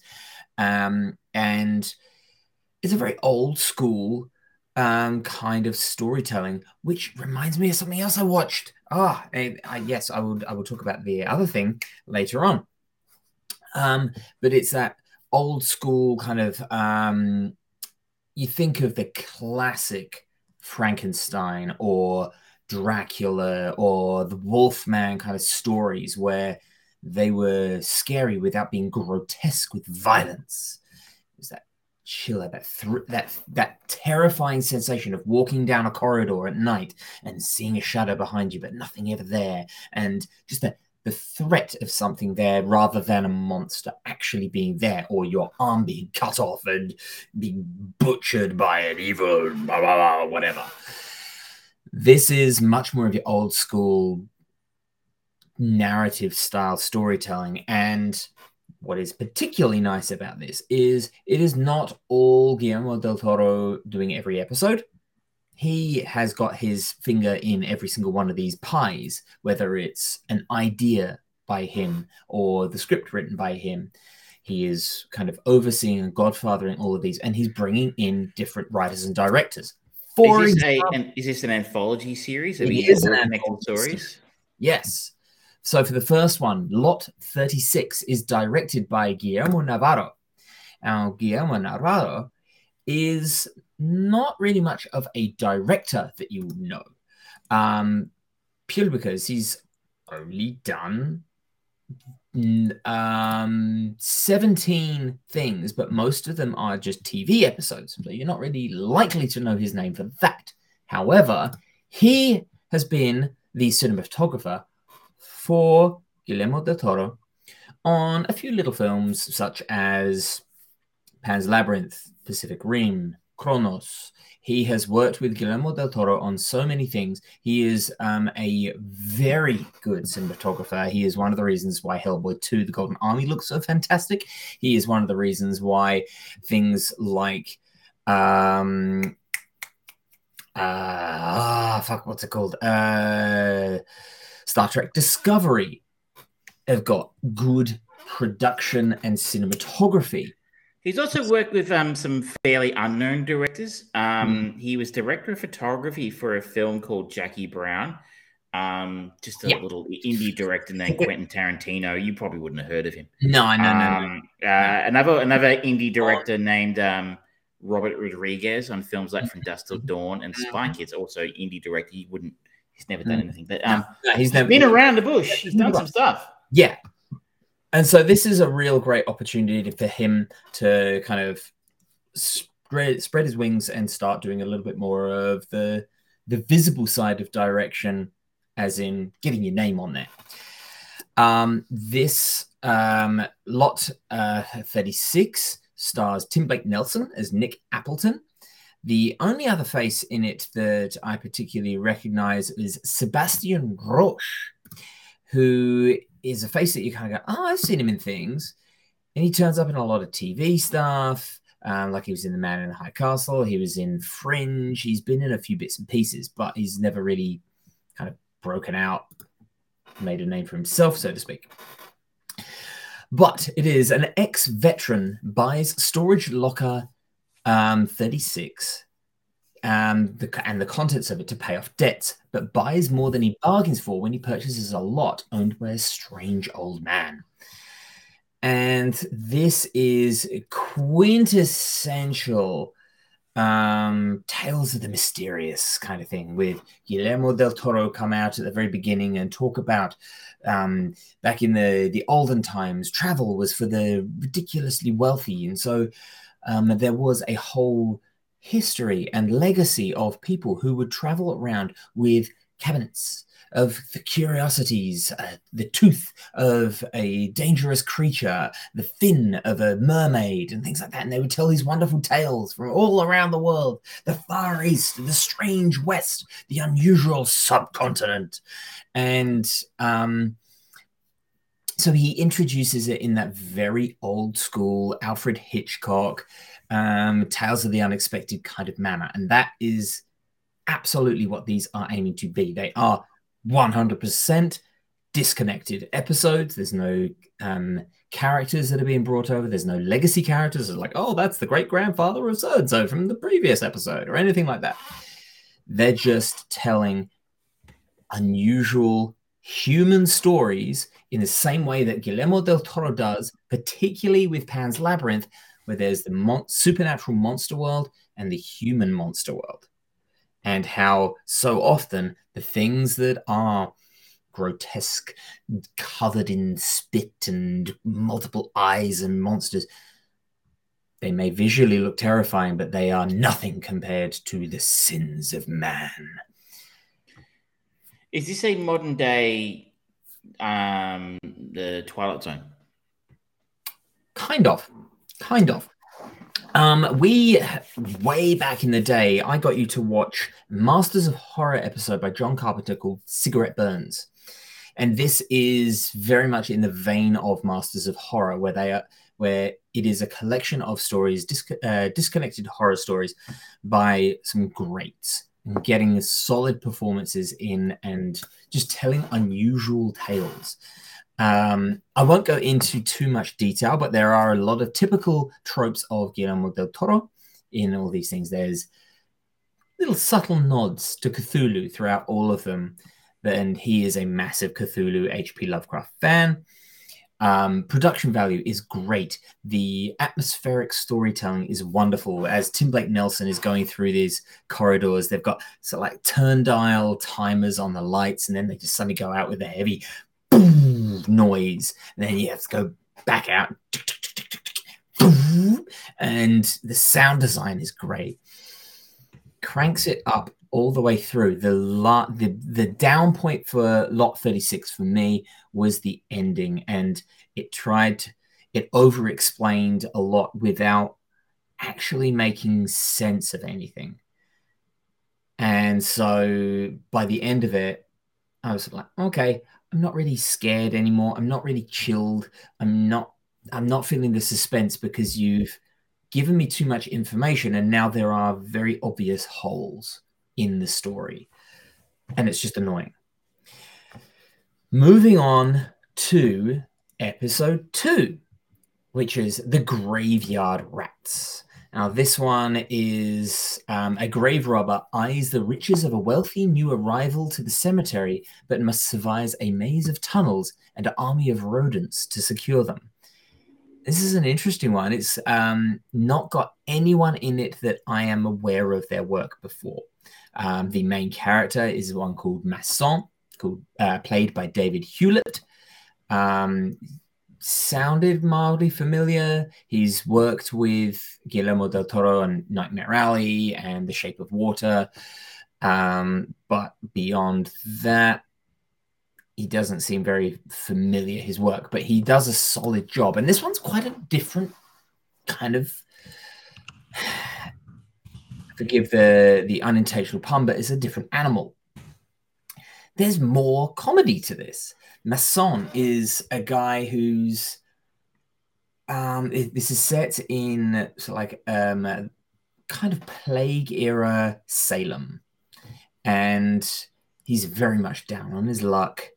He seems to be very well educated, and he loves his history, and the, he's got a faded nobility to him. He's he's someone who has clearly come on hard times either by gambling, bad luck, or some other reason. And now, what he does to survive is he caretakes graves to make sure people don't grave rob, so that he can do it, Hmm. so that he can steal the the riches and the valuables and things like that. But we are thrown into this story halfway through it because he is he stops these two guys from uh, from robbing a fresh grave so that he can do it and then he real then he hears the scratching and gnawing How did they go again? sorry How did they go again? scratching and Yeah, so I thought you said. Yeah. Shut up. the rats. And he goes to his sexual pawnbroker with the pieces and disappointing haul. It's pewter rather than silver. And he gets told that he has run out of time. He needs to pay um, pay back. And he kind of rabbits on for a while talking about the rats, the rats in the tunnels and these underground dark dark churches that Salem was built atop of and things like that. So it does a lot of um, world building in this two minutes, three minutes diatribe where he's, it sounds like he's just coming up with excuses for just being shit at what he does. But as the story progresses, you suddenly go, oh, yeah, the rats are stealing bodies and they're taking them, and he ends up going down this rabbit hole or rat hole and finding a lot more. And there's elements of it that kind of feel like slight bits of The Descent by Neil Marshall, as Ooh. well.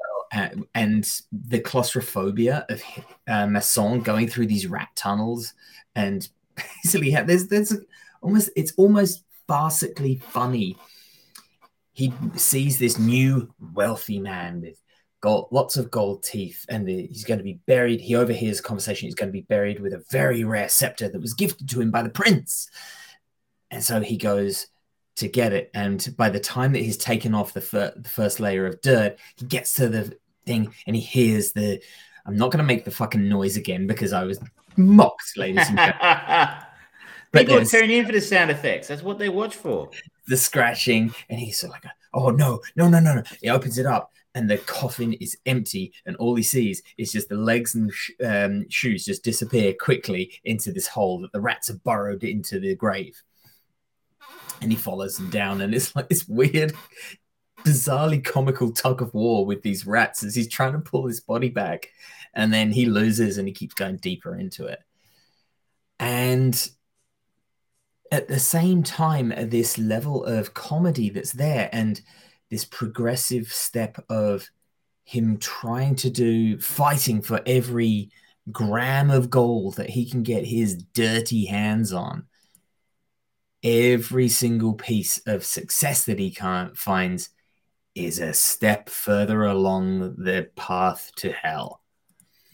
And the ending is beautiful. It is typical. It is kind of expected. It's pretty much expected if you know these types of stories. They are morality tales, um, but it's still very satisfying and funny and scary to a point. I I would recommend watching these randomly. Not necessarily, you don't need to watch them in order or anything like that, but a few of them are available now. I would cherry pick and just read the synopsis. And if it's a, uh, a kind of setting that you kind of like, give it a try. They're about 45 minute, minute long episodes. Production value is great. They look really awesome. They're presented really well. They utilize their time well overall. Um, these are the kind of stories that I've been talking about ad nauseum at this point. Of yeah, we're going to give you a set amount of time. You tell your story within that. Make sure it fits, and that's it. And that's great. They utilize the time well, and it, this is a great opportunity for new directors to come in and just go, "Yep, I've got a cool idea," or essentially be godfathered by one of the kings of cinema at the moment and just go, hey, Guillermo, you've got so many ideas. Have you got one that I can work on? And he's go, oh, yeah. So there's big rats in Salem. Go on, off you go. and he just goes, yep, I'll here's here's some money. Here's the time limit that you have. Here's some actors that I've worked with that I know are solid. Make something. Impress me and so far i would rate this pretty pretty well it's not fantastic it's not phenomenal stuff yet i'm Looks like you're in for a treat though, potentially. Like these first two episodes, at least according to the IMDb ratings, Mm. were not the best in Yeah. the series. The next episode has a significantly higher rating Hmm, than um, if you put any stock in that. yeah So we had a 6.7 and a 6.9 for episode one and two. Episode three has an eight. Um, Yeah. And uh, so hopefully you're in for potentially one of the better episodes when you get around to it. yeah. But um i'm i'm looking forward to watching the rest of them. I i love my suspenseful horror. I don't find any excitement in the the gore fests that we traditionally get now that call themselves horror. They're not scary Uh, David S. Goyer wrote episode Mm. three. So that's interesting. is very touch and go we will He say that he can be very touch and go. Now, you said you remembered something in that review you wanted to talk about. Yes. So I have found a rare diamond in the rough. A very rare Marvel Disney Plus thing that's good. This is that werewolf thing, right? Yes. Werewolf by Night. And I don't know where this came from. I don't know any point of reference in comics for it.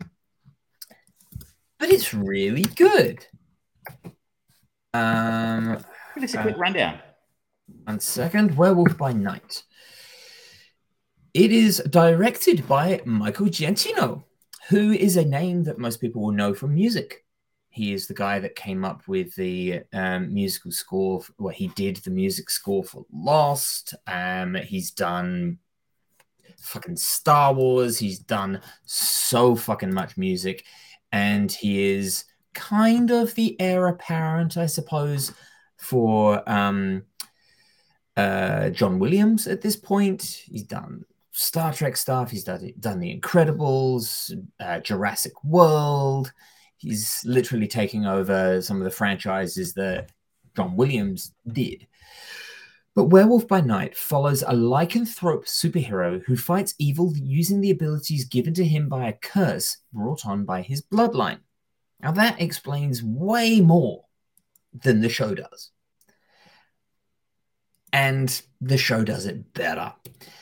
Um, basically, we follow Gael Garcia Bernal, who is a wonderful actor who people will probably look at his face and go, Oh, I recognize him. He was in Y Tu Mamá También, The Motorcycle Diaries, Amores Perros. Um, more recently, Old. Yes, yes, he was in Old. Thank you.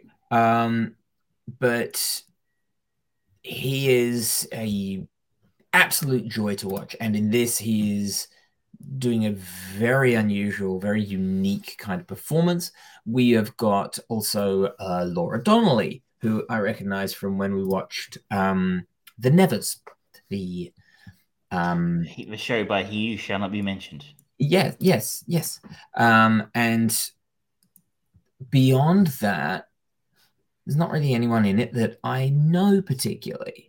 So what, what do you what, what do you like about it? Give us a give us a quick heads up. First up, it's in black and white, which is fun because it's almost like a murder mystery, but with a very clandestine, weird group of people.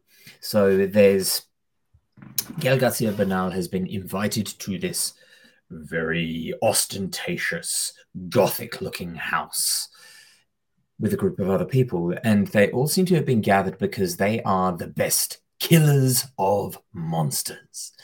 And there's a little brief scene where um, the the hostess is kind of running through and kind of introducing some of the characters and how many people they've killed. And uh, Gael Garcia Bernal's character, Jack Russell, he seems very unassuming. He's got sort of like markings on his face and things, and he's just in a simple suit, and he seems a little skittish. And then they get to his number, and it's like 131 people or something, and everyone just looks at him surprised. And he seems very mild mannered and unassuming, almost a little bit um, uh, Dr. Banner kind of thing. And then they're told, okay, the Bloodstone needs an heir.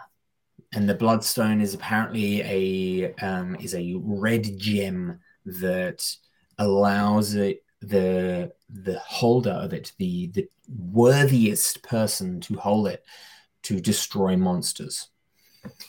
And they are essentially put, put into a Hunger Games style scenario where they're going through a maze trying to reclaim this gem that has been violently inserted into a captured monster that they have to kill and then take the stone as their prize. As everyone, as these combatants are going around, Hunger Games style, they can take each other out. They can work with each other if they want to, if they trust each other, but then ultimately only one gets the prize. And this is just wonderful storytelling through visuals more than anything. You get these gorgeous scenarios where people are fighting, and the fight sequences are okay. Um, they're not fantastic, but the quality of the conversation and the script that is on display here is excellent. And we slowly, over the course of um, how long is it? It's about 52, an hour. 52 minutes we learn all we need to about these characters through their interactions with each other. There are deaths aplenty, um, betrayals, and the reveal of Jack Russell's werewolf lycanthropic persona is great. They don't overuse it. And to my point with Cabinet of Curiosities of being more old school, they don't show too much of the creature. It's great. It's really good and it's effective. It works. They just see you see this outline of this massive wolf creature just destroying everything, and it's wonderful. Um, Cool. Well, that's one to keep an eye out for. I think Yeah. a couple of people have given me the heads up that it's mm, one of the better Disney Marvel things. yeah, Remarkably, the people who wrote it are the people behind direct like Moon Knight and Hawkeye. Um, so hey, maybe they just got little Felicia with this one.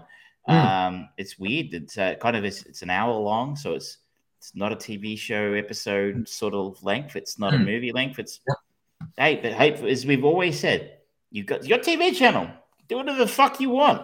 Yeah. Make, make the rules. Tell the story how you want to tell it.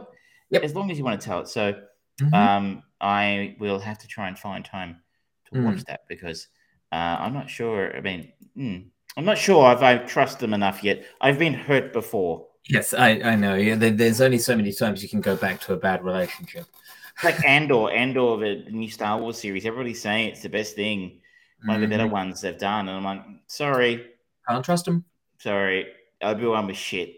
Um, Yep. you've, you've you've you've done your dough with me. I'm not gonna I'm not gonna rush back to Disney Plus for their Marvel or Star Wars material anytime soon. Mm-hmm.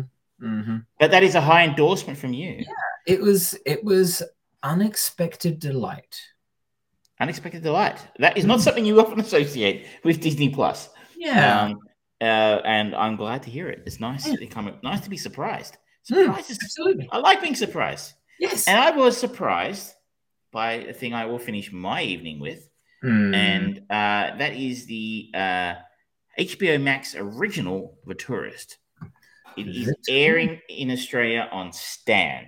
Mm. Um, and interestingly, they BBC has commissioned a second season. So um, okay. it's by a different company, a different organization. Uh, reason I discovered this is because of the main star. The main star is Jamie Dornan. He, of course, of Mr. Grey, for Mhm. um, most famously uh, starred in the Fifty Shades of um, series of films. Have you ever Mhm. seen one of them? Uh, no. Nor have I, and I'm very happy to keep it that way. Yes. Yes, I am absolutely happy to not watch those movies. I'm um I'm I've, I've heard enough. So uh, this is a very different role for him. This is shot and uh, made in obviously is in set in Australia and shot in Australia. Mm. When a man wakes up in the Australian outback with no memory, he must use the few clues he has to discover his identity before his past catches up with him. The man is played by Jamie Dornan. Uh, he is a he is actually British, I'm guessing. Um, or uh, he- uh, so yeah, well, he's not Northern Ireland, so no. yeah, he- he's he's Northern Irish. Uh, we don't want to piss anyone off. that's a, a great scene in the original um, Ted Lasso commercial where he's like, "How many countries are in this country? Four. Um, so, um, he's Northern Irish, so he's I don't know what you call it. Northern Irish, I guess. Do they, Northern Irish people British? I don't know.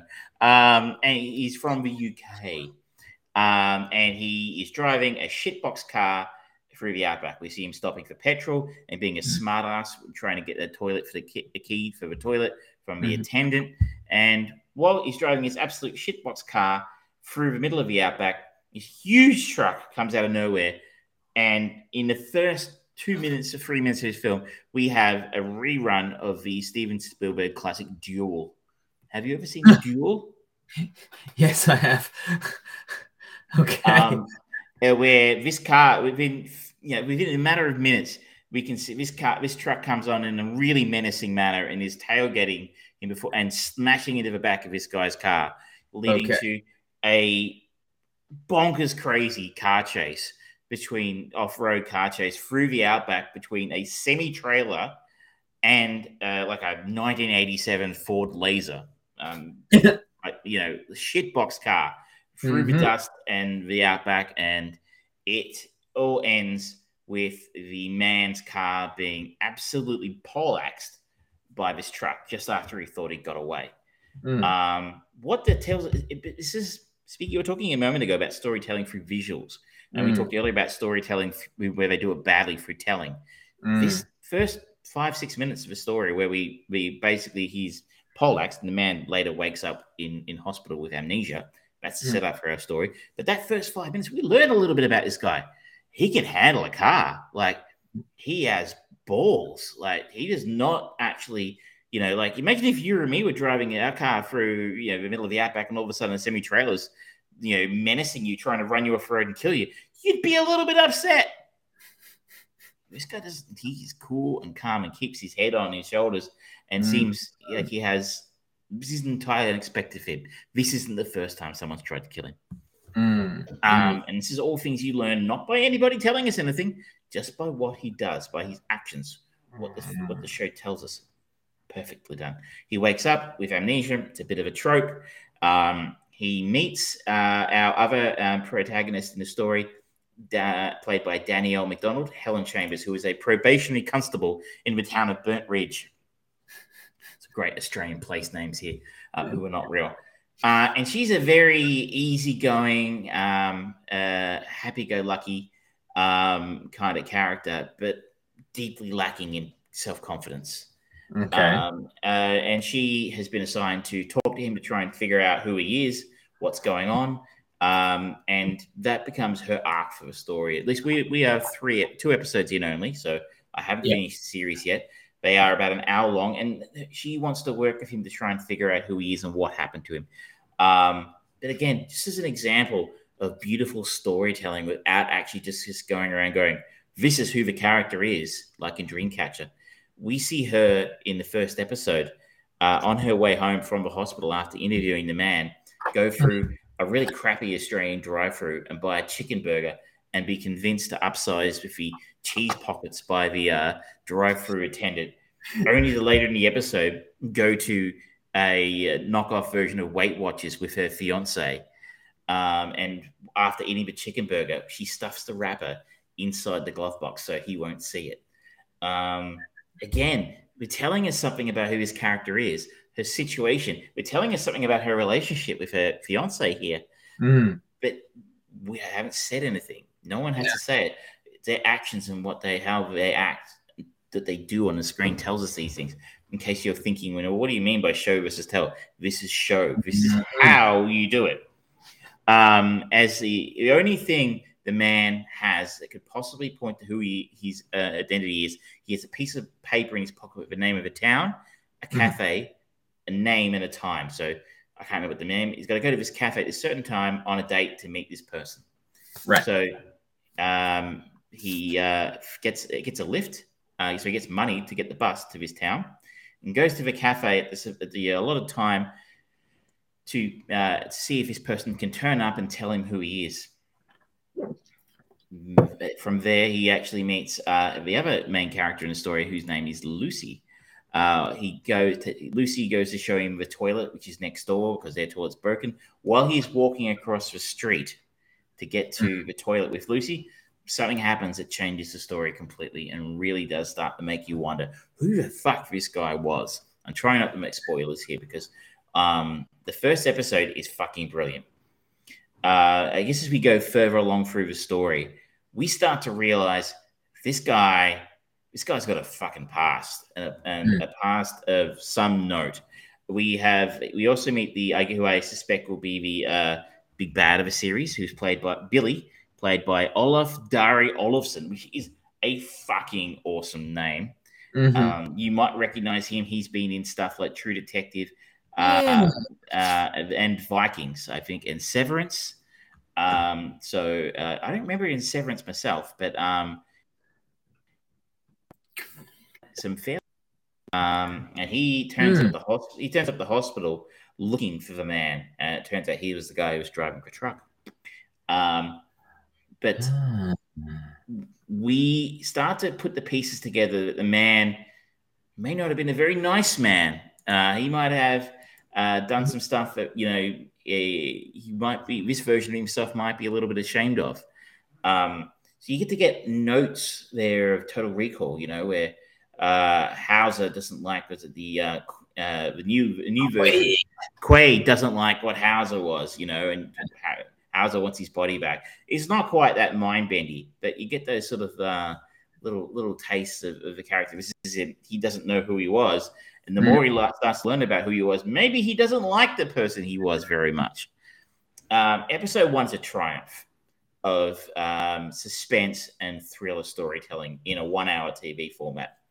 It Okay. looks, it looks brilliant. It's got HBO Max money that's been sunk into it. Doesn't look cheap like a lot of Australian. Unfortunately, a lot of Australian TV productions can come off as cheap, Yeah. uh, cheap looking, and they kind of cut corners on budget and they cut corners on actors and locations. And you know, they film something in Ballarat and go, "Oh, it's the Outback." Um, this, this was shot out in the country somewhere. Um, i- it's uh, well directed, well written. The writers here it looked like they are uh, both with the surnames Williams, and they have been um, worked on things including Fleabag, um, Oh. which I haven't seen, but I know is uh, very highly respected. Mm. And uh, they've, they've done very well here um, to write a really intriguing um, story for for television. And I fully intend from here to to actually finish the series. And I guess I'll come back to it. I'll revisit. I'll give everyone a, a blow by blow as we work through the next four episodes. There are six episodes. Um, I'll come back to the end and give everyone a synopsis of what happens at the end. But Cool. uh, this is some of the better TV I've seen this year. It's that good. It is that good. Uh, At least the first two episodes. You know, we've been fooled before. Yes, we have. Um, uh, Lovecraft Country. I'm looking at you. Um, We have varying opinions on Lovecraft Country. but um, if you have Stan in Australia, Mhm. this is definitely worth a look. If you have HBO Max overseas, same deal. I don't know where else it's showing on other things. It's probably obviously showing in the UK somewhere because the BBC, as I said, have ordered another season. But um, this is really good, really worth your time. Excellent. Excellent. Very good. Now, Have you anything else? uh, yeah, I just want want to quickly uh, duck into Morbin time. Oh, of course, we couldn't miss out on Morbin time. My God. Can you do? Can we do Morbin in five minutes or less? Let's see. Yes, I can. Don't watch it. there you go. It's it's it, it's not not bad, but it's also really not good. It feels like people have been people have been saying about Black Adam feeling like a, a superhero movie from the late nineties, early two thousands. Morbius suffers from that even more.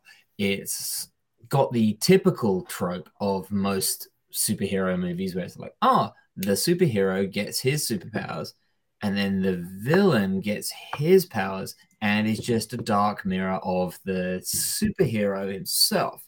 Okay. The only saving grace of this whole movie is Matt Smith. And Matt Smith, from the sounds of it, with I haven't watched House of Dragon, but I did watch him in Doctor Who, and he has turned up in some interesting uh, roles. Like, even though I didn't like Last Night in Soho, he was interesting in that role. Um, he, I think he's going to be a strong actor going forwards. I really do. Um, he is clearly enjoying himself in this. He is, you mentioned chewing scenery earlier tonight. Nicolas Cage level chewing scenery. Yes. See Matt Smith. Yes, yes, he he enjoys that fiber of the set. um, Jared Leto is there's something in the trivia saying, oh yes, Michael Morbius is the closest character that I've ever had working as me, so I didn't have to go into his notorious um, method acting, but apparently he still made sure that he was pushed around on set everywhere because he didn't want to walk. It's like, mm, that still sounds like a dick move. Sorry. Um, the effects aren't awful, but they're also very 90s. It's like, why why is there this kind of colored steam coming off of everything? Is this what are you trying to represent? Why is everything in purples, pinks, and reds? It's, it's, is this actually a trance video? I don't, I don't, I don't get it. It's it's a bizarre choice. Um, Jared Harris turns up and doesn't really get a chance to do anything except die. Um, no one else does anything of any worth. Michael Keaton's Adrian Toombs turns up because, my God, Sony are still so, so, so desperate to get the Sinister Six. Fucking hell. They've been trying since the first Sam Raimi Spider Man movie to do that, and they've still not reached it yet because everything else that they have produced that isn't Spider Man is trash. Has been trash. I don't know how they got Kraven. I don't have any hope for Kraven the Hunter. I I have no interest in watching Kraven the Hunter. It's Aaron Taylor Johnson who patchy work at at best at the moment. I mean, you watched him in something the other week. That, it's really good in Bullet Train. Yeah. So hmm, maybe it'll come randomly out of left field, but I think this is going to be another one. It seems to be the the trait that I think I have spotted is in the producer, Avi Arad. He's a guy who was producing all of this, um, the first Sam Raimi. He's, I think he's officially been involved in all of the Spider-Man stuff because he's just got his claws in that franchise and he's never letting go.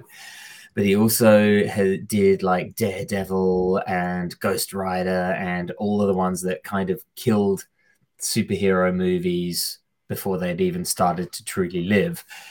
And he's still around. He's a bit. He seems to be a bit like a somewhat less impressive in failure version of Simon Kinberg. Hmm. So hopefully they can shake him and actually go, you know what, let's just get someone else instead and make these good. And it, like you, like we we already know, this was sitting on a shelf for a long time. For a long time, and then they re-released it twice at cinema.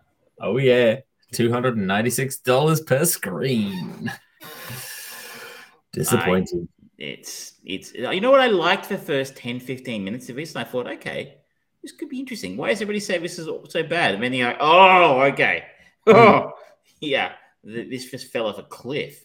The only bit that I laughed at as enjoying was where Matt Smith and, and him are having the fight in the subway, and he does a funny little dance thing. It kind of reminded me of kind of Sam Rockwell and him just very clearly enjoying being able to walk as a character for the first time. It's like you don't get any of that from Michael Morbius when he transformed. It was like, oh, this this is so weird, and I've got to be so stoic and serious, and I'm I'm the good guy. Like, no, I'm sorry.